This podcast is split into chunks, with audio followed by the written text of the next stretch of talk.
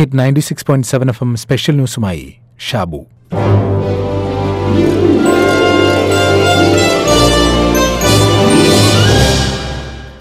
M T Vasudevan Nair എഴുതി M Azad സംവിധാനം ചെയ്ത വിൽക്കാനുണ്ട് സ്വപ്നങ്ങൾ എന്ന ചിത്രം ആരംഭിക്കുന്നത് ഇങ്ങനെ ഒരു വിവരണത്തോടെയാണ്. പൊന്നുവിളയുന്ന ഒരു നാടിനെ പറ്റിയുള്ള സങ്കല്പങ്ങൾ എന്നും നമ്മെ ആകർഷിച്ചിരുന്നു.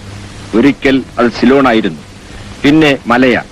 കഴിഞ്ഞ ദശകത്തിൽ കിടപ്പാടം തീരെഴുതിയിട്ടായാലും എത്തിപ്പെട്ടാൽ സമ്പന്നനായി തിരിച്ചു വരാൻ പറ്റിയ ഒരു നാടിനെപ്പറ്റി പടിഞ്ഞാറൻ കരയിൽ കഥകൾ പരത്തും ആയിരക്കണക്കിന് യുവാക്കൾക്ക് ഓമനിക്കാൻ ഒരു സ്വപ്നമുണ്ടായി.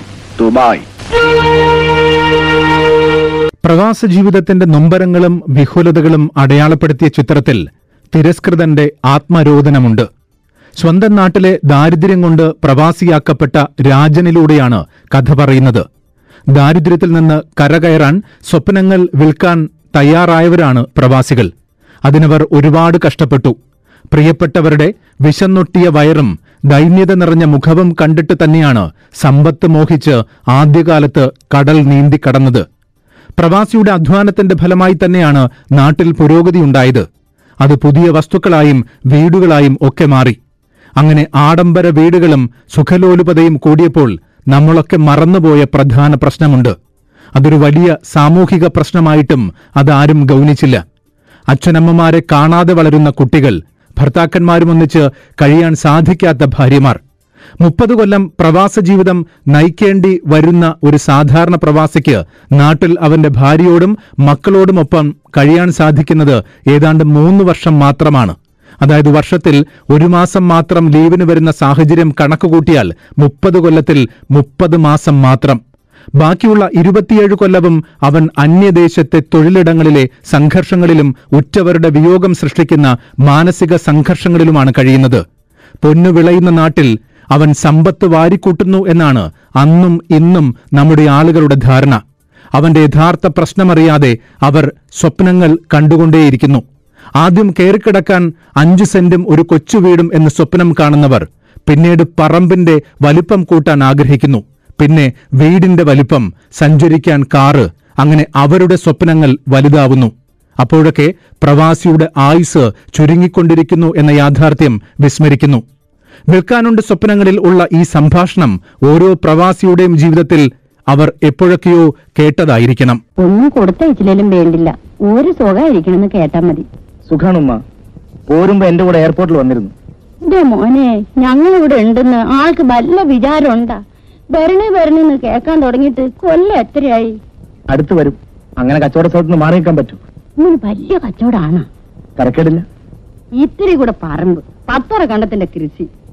ഇവനെ കൊണ്ട് എത്ര നമ്മൾ എഴുതിച്ചേക്കണ്?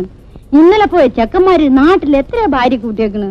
എല്ലാം മമ്മൂക്കയുടെ മനസ്സിലുണ്ട്. ആയിരക്കണക്കിന് യുവാക്കൾക്ക് ഓമനിക്കാൻ ഒരു സ്വപ്നമുണ്ടായി ദുബായ് എന്ന് പറഞ്ഞു കേട്ടിടത്ത് ദുബായിക്കാരൻ എന്ന നാട്ടുകാർക്ക് തിരസ്കൃതനാണ്.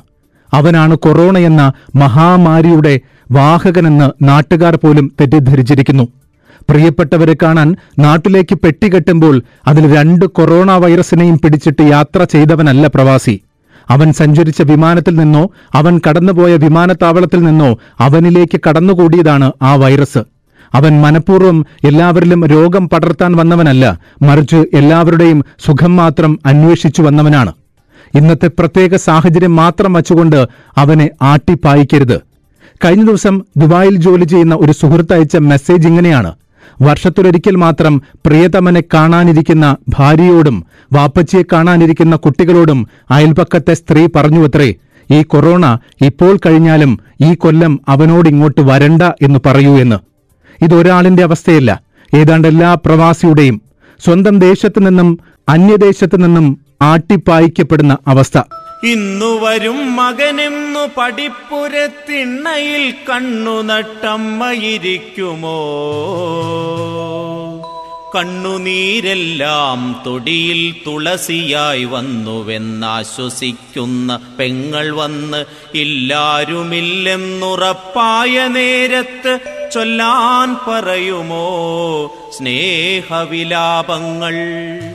നാടകം വാർഷികം വായനശാലയ്ക്ക് കൂടുതൽ ഗ്രാൻഡ് പൊതുവിശ്രമസ്ഥലം ഓരോന്നിനോരോ വിധം കൂട്ടുകാർ വന്നു നേരം മുഴുക്കാതിരുന്നു പറയുമോ? പരദേശി സിനിമയിലെ അവസാന രംഗത്തിൽ മൂസ എന്ന കഥാപാത്രത്തെ നാടുകടത്തുന്ന രംഗമുണ്ട്. ഏറനാട്ടിലെ മണ്ണിൽ നിന്നും മരുഭൂമിയുടെ മണലിലേക്ക് തിരിച്ചയക്കുകയാണ്. വൃദ്ധനായ മൂസ പെട്ടിയും പിടിച്ച് മരുഭൂമിയിലൂടെ ചുട്ടുപൊള്ളുന്ന മണലിലൂടെ അവശനായി നീങ്ങുന്ന ലോങ് ഷോട്ടിൽ സിനിമ അവസാനിക്കുന്നു. പിറന്നുവീണ മണ്ണിൽ നിന്നും ആട്ടിപ്പായിക്കുന്ന ഇന്നത്തെ പ്രവാസിക്ക് ഈ മണലും അന്യമാകുന്നു എന്നതാണ് യാഥാർത്ഥ്യം. വീട്ടിലേക്കെന്ന് പോകുന്നു ചോദിക്കുന്നു കൂട്ടുകാർ.